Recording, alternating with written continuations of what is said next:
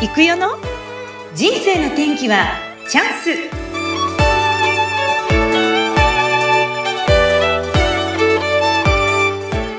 小さい頃から憧れのディズニーランドで働きたい乗り物などはほぼコンプリートしていた加賀谷さん今度は働く人に注目するようになっていきましたそして優しく見守ってくれるご両親の愛情を受けながらいよいよ専門学校生になりアルバイトしようとしますがすんなりいかずさあどうなってしまうんでしょうかでも僕の場合はですね、実は家が学校もね、多かったんですよ、ディズニ東京だけどちょっと遠かったってことですかー。東京のね、西東京って言って、さらに東京からもっともっと離れる場所の東京。あ西東京ですかはいわかりましたなるほど、だから、立川とかあっち方面のね、うんそうそう。だから都心から常にもうすごく離れている東京だった。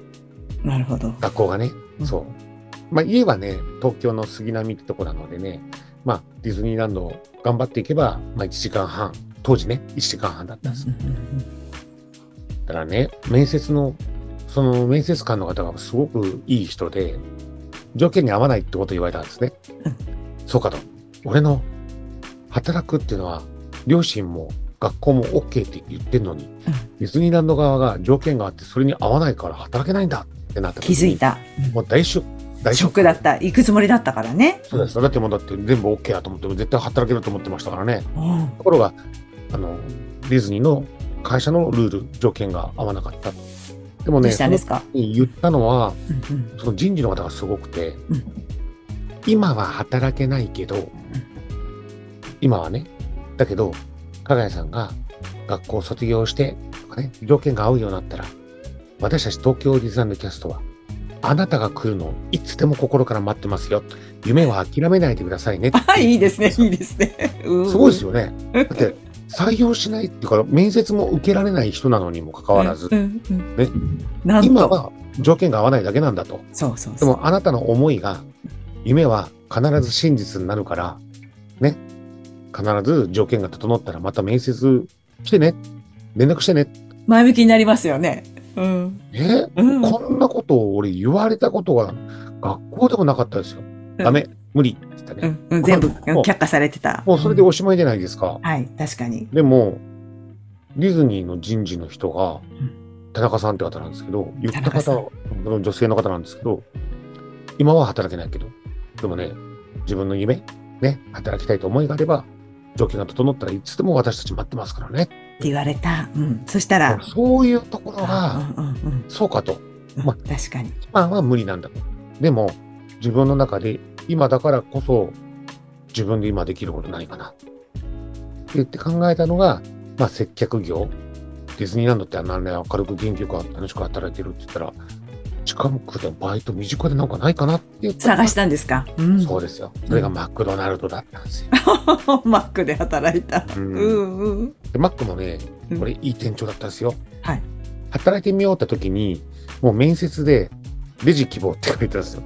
レジ希望。うんそう、うん男の子なのに、で、これがまたね、店長がいい店長でね、面接してくれるときに、面接のこう、ちょっと、尾行のところに、その、レジ希望って書いたんですね。うん志望動機もちゃんと書いて、はい。別に面接をしたら受かんちゃなんくて。と正直に書いたんだ。受かなくてそう全部書いたんですよ。うんそしたらね、もう面接してくれた店長がもう、すごく笑ってて、すごいね、面白いね、お前ね、つって、レジやりたいって、 ディズニーランドで働きたいって、接客っていうのを、ね、あの、やりたいから、マクドナルド選んだって、お前、すごい面白いね、つって。なるほど。いいね。だけど、ん言われたのは、うんできるよと。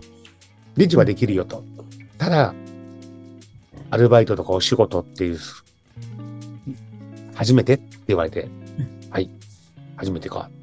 あのね、これから多分、まあ、将来、どんどんどんどんこう仕事をするってことで経験することだと思うんだけど、やりたいことは、なりたいことは、すぐ叶うこともあると。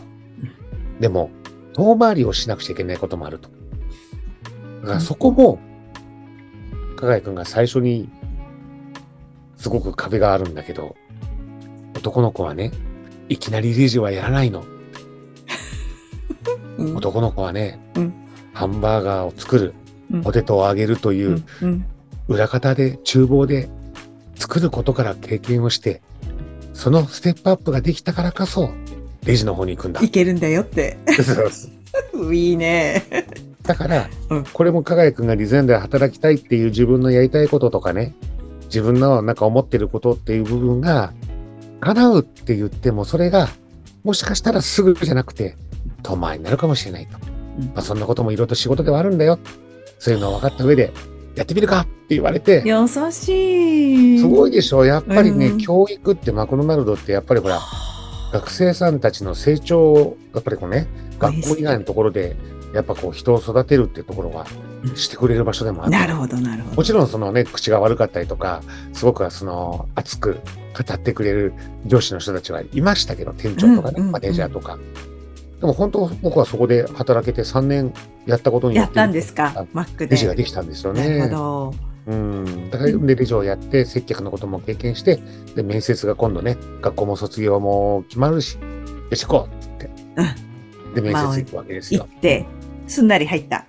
面接はもうあのできるクリアしてますから、んで面接した時に実はその面接の会場で電話を対応してくれた方に出会うんですよあ、そう、最初にお会いし、ごめんなさいねって言ってくださったその方に会った。人事の田中さんに会ったんですよええですごい面運接命をしてくれたのがその人事の田中さんだったんですうんうんうん。、で、個人面談なんです。面接。個人面接。1対1で。で、まあ、面接はね、面白いのはね、あの、履歴書がいらないんですよ。へえ。履歴書がなし。なし。人を見てる。うんアンケートで、2枚渡されてね、紙をね、面接する前に。住所、名前、電話番号と、どんな仕事に就きたいか。で、理由はぐらいのものが1枚。あとは、もう1枚はね、月火水木金土日ってうんうん曜日で朝6時から夜の12時まで、どれだけ可能な限り線が引っ張れるか、うんうん働くっていうね、この2枚で面接するんですよ。はあ、なるほど。でも私はもう働きたいところをいっぱいわーって書いたし、うんうんうん。その次の、だから月火水木金土日、可能な限り線引っ張ってねってね、どの時間働けるもうわかりますでしょ私全部線引っ張ったんですよ。どの時間でもいいと。うんねもう土日でも OK。ね、早番だろうが遅番だろうがもうやった。働けるんだったらどこでも行くぞうんいいだって言った。うん書いたんです。そねしたら、うん見た瞬間にもう笑ってね、あ、うんもう間違いないですねって言って、うん即採用。思いを言われたわけじゃないですか、うん面接もしてくれなくて電話で最初に、うんでもちゃんと諦めないで来たって言って言った。でしかも仕事の内容もこういう仕事したいって明確だし、うんね。それから働く勤務の時間もわーって全部の、ね、働けるところの可能な限りで全部引いたった視線そう、もう取らない理由がないですもんないねで。すね。だから、うんあってね、すぐね、その人事の方が手出してきたんですよ。うん手出してきなんで手出してきたのって。なんだろうと思ってう。んうんで、握手だった んですよ。ああ、びっくりした。握手して、あようこそみたいな握手だったんですね。加賀谷さんよかったですね。これであなたも今日からディズニーファミリーですって言ってフくれた。ァミリーになっちゃったんだ。そうなすんですよごい嬉しかったですだから働ねく。人の仲間になれたよっなてれことなた。んうですーね。ん。これって僕すごくやっぱ思ったのは、はい。面接で落ちる人もいると。うんね。受かる人と受かんない人の違いは何なんだろうって。聞いた。もちろん考えた。その仕事の内容はいろいろとやりたいってこともあると思うんですようん。うんうんで、それがわ枠がなかったとか、うんうんもうそれよりもね、僕大事だなと思ったのはうん、会社の都合に合わせるか、働くのを自分の都合で仕事しようとするのかうん、ここだと思うんですよね。おーだから僕はディズニーランドのその都合いわゆる土日は働いてもらえますよとね週5日で木曜日金曜日休みで土日も勤務で週5日になってもいいですかって言われたんですよ。うんうんうんもちろんですって言ってねいいですよって言って、うんうんでもここに例えば自分の都合でいやー土日は休めたいんですよねとかうんいや、ちょっと朝晩、遅晩じゃなくて早晩で、早く帰りたいんですよね、とかってね。当然自分の都合でもし働こうとしたら、多分、そのほらスケジュールが合わないから、そうね。ってなるじゃないですか。枠が合わないってね。うんうんだから僕は、やっぱこう、どれだけ自分がね、会社に貢献できるかとか、うんうんね、本当にその働けるんだったら何でもしますよってぐらいのうんうん情熱ですよね。持ってましたもんねうんうん、そこが僕が、そのディズニーでね、働くってことを、まうず、働く前から気づかしてもらって、うんどれだけ自分が仕事に貢献できるかどうかうん考えてね考えましたね。うん。実際にそれでこうじゃあ合格ですってううちファミリーですって言われてそこで香取さんと出会って働き始めたんですかそうです。現場の方の、現場でその、乗り物の仕事行くんですけど、うんうん休憩室で初めて会ったのが香取だったんですよ。 でもね、これほんとね、もうびっくりするぐらいね、うんみんな優しいんですよ。はい新人さんなのに。へえだって、僕が新人だから先に挨拶しなくちゃいけないぐらいなのに、うんみんな廊下ですれ違って、お疲れ様ですっていう、うわーみんな挨拶してくれて、すごいなあ先輩たちって、うで、ん休憩室入ってもみんな、お疲れ様ですって言って、うんで、こちらお疲れ様ですって言って、僕もなんかかしこまっち ゃって、なんでこんなにみんな挨拶してくれるんだろうなあって、うんうんうん新人さんに優しいなあって、思ったやっぱりお客様に優しいのは、働く人たちにも優しいのかなと思ってて。うんうんうんでちょうどカトリンの隣が空いてたからカトリンの隣に座って座ったそうそしたらカトリがあ「金谷さんですよね」って言ってうん「カトリですよろしくお願いします」みたいなそんな感じだったんだ「金谷です」はいねだから金谷さんははい前どんな仕事してたんですか?」ってはい聞いて、マクドナルドですけど」って言ったら うん「えマクドナルドですか?」なんでうんで加賀谷さん、お年、え年齢いくつなんです か言ったら、え18ですけどって言ったら、同期えー、お前 18? みたいな。あいきなりそうなったんだ 面これど白ういいう方ことでかすというと、うんうん新人教育で僕を教えてくれたのは、うんうん社員の方が僕を教えてくれたんですよ。はいはいあんまりないんですよ、実は。社員の方そうがなんですかアルバイトを教えることってなかなかそなうい。なんですか多分、教育のラッシュだったから、うんうんアルバイトがアルバイトを教えることが、まあ、ほとんどメインそうなるんですけど、うんうん頭数が足んなかったんでしょうね。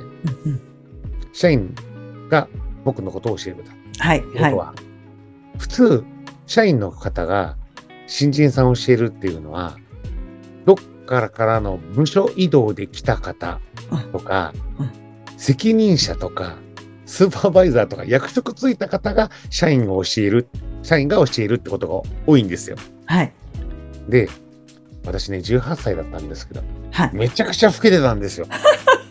18なのに、もう20超えた、人に見えたたぐらいの年齢の顔してたんですよ。 だから、みんな僕のことを、スーパーバイザーとか、責任者がどっかから部署から来たんだなって言って勘違いしてた。あそう落ち着いてたんですねそ そこででも、うん、同級生だと分かったそこからですよ。うんもう二人は今も香取もそうですけど、はいもう年下と年上でやっぱりこう、関わり方が彼は違うんですよ。先輩後輩やっぱ縦のやっぱ世界で生きてこられたんで縦はちゃとしっかりすするんですよね香取さんはね、うん、でも僕と同じだって分かった瞬間にもう、はい手下ですね。おいやれやれお前お前 加賀谷お前よお前っていう扱いになって。まあそこからねでもねその仕事の時間も同じだし、うん仕事終わる時間も同じだし、うんお友達僕も香取もあんまり友達いないって言ってたんで、はいまあそのいない同士が仲良くなって。えー、すごいですよね。なんか、うん、仕事終わった後バックバッティングセンター行ったりとか、してたんごだ、飯当食べ時かたりら。とか、うまあ、いろんな風にあの仲良くいなっやていくんですよね。ーでも私、あの、加賀谷さんのお話聞いたら、やっぱり香取さんの講演でしたからね、昨 年。で、せ、せ、せ、分かってるでしょだって、加賀谷さんを見たこと何回もあるじゃないですか、きっと香取さんのお話。でうん必ず最後でその、いや、僕にはっていう、その仲間の話をされて、いや、すごい人がいてって言って、加賀谷さんの話に移って、あの、スプラッシュマウンテンの話に行くんですけど。そうなんですよ。まあ、本当ね、彼は、うん。その本書いた通りで、うん、うん。ね、最近の光らせる人が光る人もそうだし、社会人として大切なことはディズニーランドで教わったっていうね、すごいロングセラーの本。はいい。や、あれ全部、面白いっていうかすごいのは、すごいことなんですけど、彼自分自身で自分のことをほとんど書いてないんですよね。いや、本当そうですよね。先輩がすごい、そう。上司がすごうい、ん仲間がすごいって書いてるじゃないですか。そそう。で、まあ、僕のことをね、その本でう。そう。書いてくれたわけですけど、僕本出るまで知らなかったんで すよ。自分のことが書いてあるって。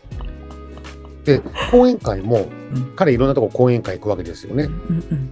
で、彼の講演が終わった後、うんなんか香取さんの話聞いたんでとか、香取先生が、かがやかがやって言うんでとか言って、知らない人から連絡来るんですよ。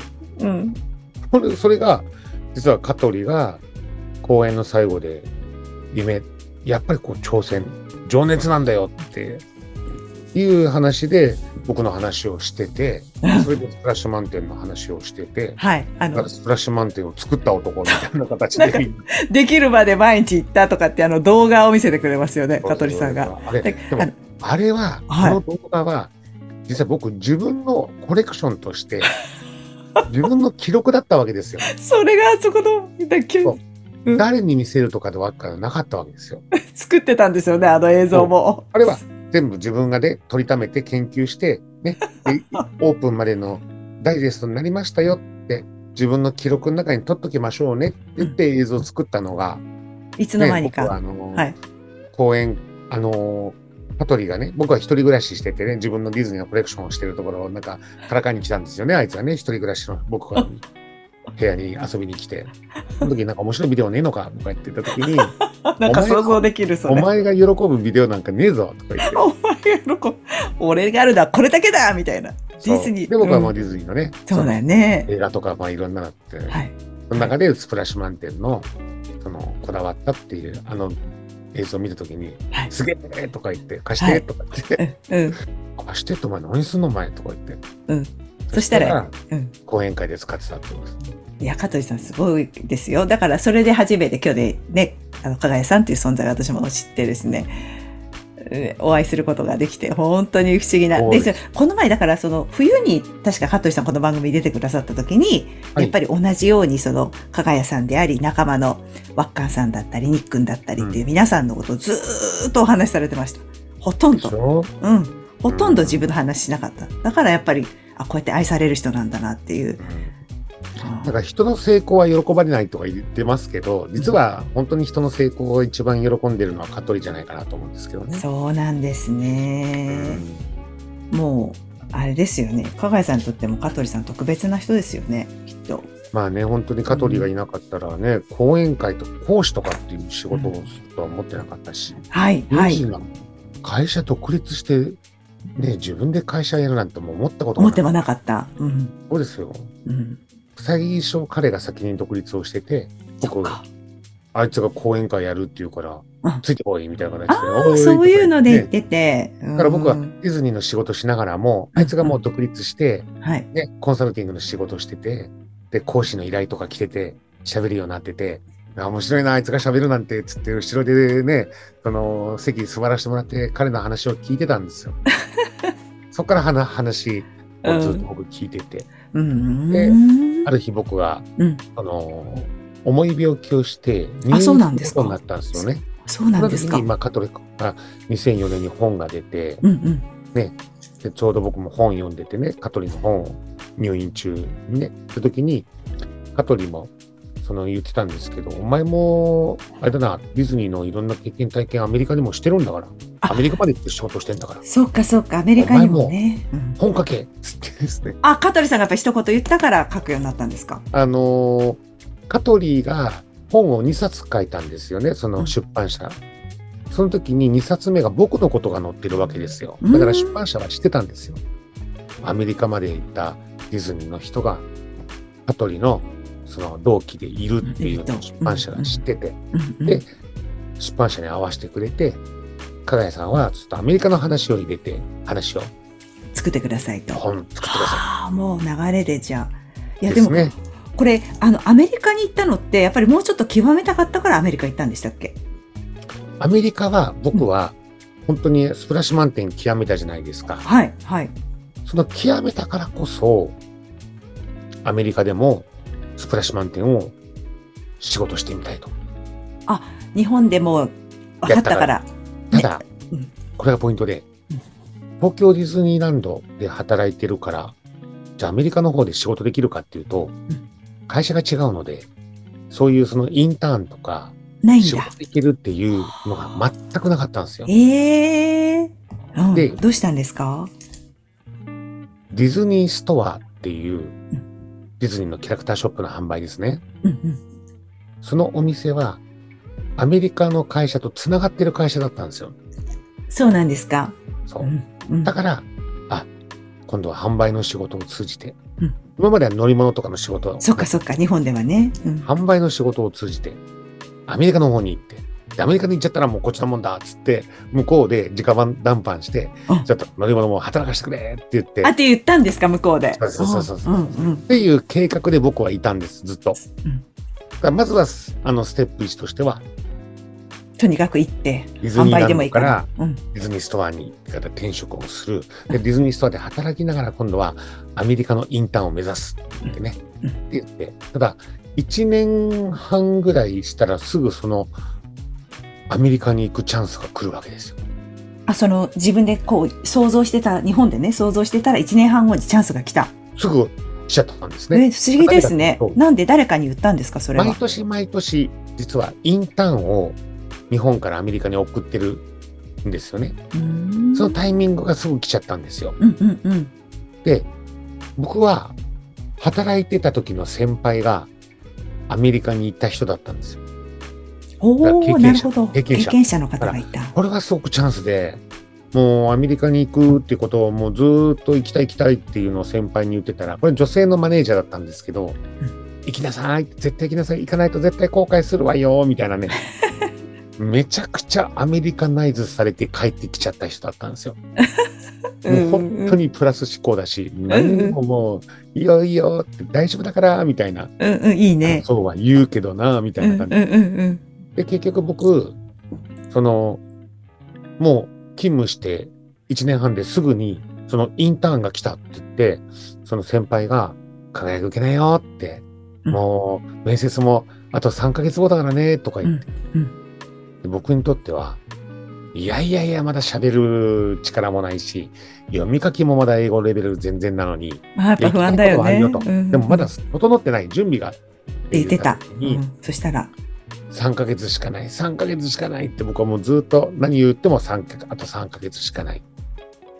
それ言ったらね、はい先輩がね、はい。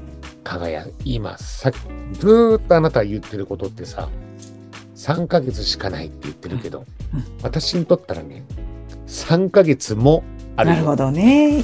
ものの言い方で変わるね。うん3ヶ。月もあるじゃない。 3ヶ月しかじゃない。試験3ヶ月もある。そううん。試験受ける直前まで勉強できるじゃない。ね。それがまだ期間があるのに、なんで諦めんの、うんあなたがスプラッシュマウンテンの話をしてくれたし、うんね。いろんなディズニーランドで働きたいって12歳の時からのような話、夢の話も聞いたけど、うん何もかも叶えてきたじゃないのよ。わあ、いいですね。そこでアメリカに行くの、あなた一番やりたいことを諦めちゃうのって、うんうんうん。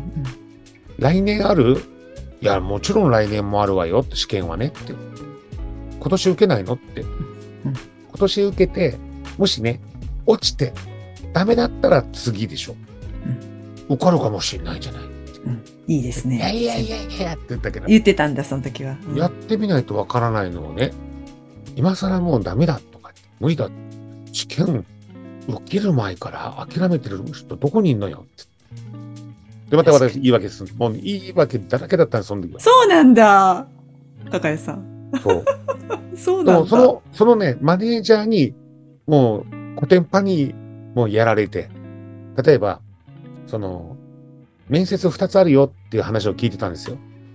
その面接が、その、通訳、なしで、ね、英語で、電話で、面接だったんですよ。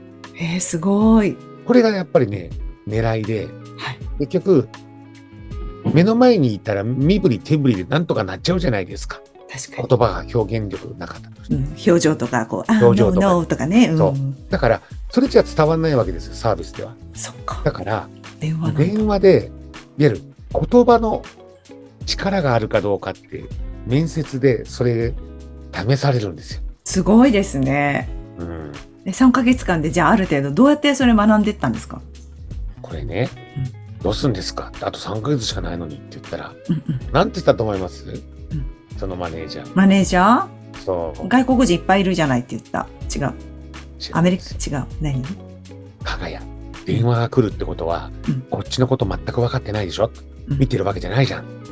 ね。だから、向こうが言ってきた電話のその言葉の対応を、どうやって折り返しにその答えを返すかっていうのを、お前電話の周りに全部カンペ書けって言ったんですよ。おー、いくつもパターンを書きなさいと。パターンを、これがどういうことかっていうと、はい。お客様役と働くスタッフ役で、お客様が買い物に来たっていうのを面接でやるんですよ。あだからー面接そこ。官はお客様。なるほど。僕はスタッフとして対応すると。うんうんうん。これを面接でやるんですよう。だから、お客様役をしてくれるから、だから、その、ウェイカムとディズニーストア、メイハイペよって何かお探しですかってとこから始ま り、うんああだこうだって言った時に、うんうんシャツが欲しいって今言ったみたいな 話。カンペでシャツだとかとか洋服だ とか言って洋服はこうだ壁に貼ってあるんですか、その言葉が。 これ、いやいや、うんやれって言われた時にうん、ちょっと、いやいや、そ、それはいけないでしょうってと思ったんだけど、思ったんですよ。うんうんで、僕はそれが、だから、だから、そんなことしたらって言ったら、うん行きたくないのって言われたんですよ。行きたいよね。うん行きたいでしょって。ね。行ったらなんとかなるからって言うんですよ。 いやそんなでも、やったこんんだ。だけのレベルなのに、ね。読み書きもそんなに喋るのも観光レベルなのに、つって、観光レベルはできたんだね。うん大丈夫よ。うん向こうに行ったらね、あんたみたいに日本人いないんだからうん、ずーっとね、もう、寮も英語漬け、仕事も英語漬け、3ヶ月も行ったらね、映画館でもう普通に映画見れちゃうぐらいの、大丈夫よ。ああ、すごい。うっすあーみたいな。うん。でもやったんですね。まあまあまあうんでも、その通りかなと思って、だんだん僕はそのマイナスな、ね、全部言い訳を言ったんですけど、まあ、子供の時から夢を諦めないで、ディズニーランド東京のキャストにもなった。うんですからもう、ね、スプラッシュマウンテンの従業員にもなれたってなって、いろいろと挑戦してきたって。そう。だから、まあ、これもね、自分の中で結果はどうであれ、まあ、結果はその分かるまでね、受かる受かんないっていうところが分かるまでは、まあ、鶴本さんっていうね、このマネージャーが言うことは、なんか言うこと聞こうと思って、自分なり素にその、直にね。うんあの、言うことを従ったというか、自分もなんかスイッチが入ってや,、うんやってみようと思ったんですよ。うんうんそしたらね、面接受かっちゃった んですよ。電話面接は。通った。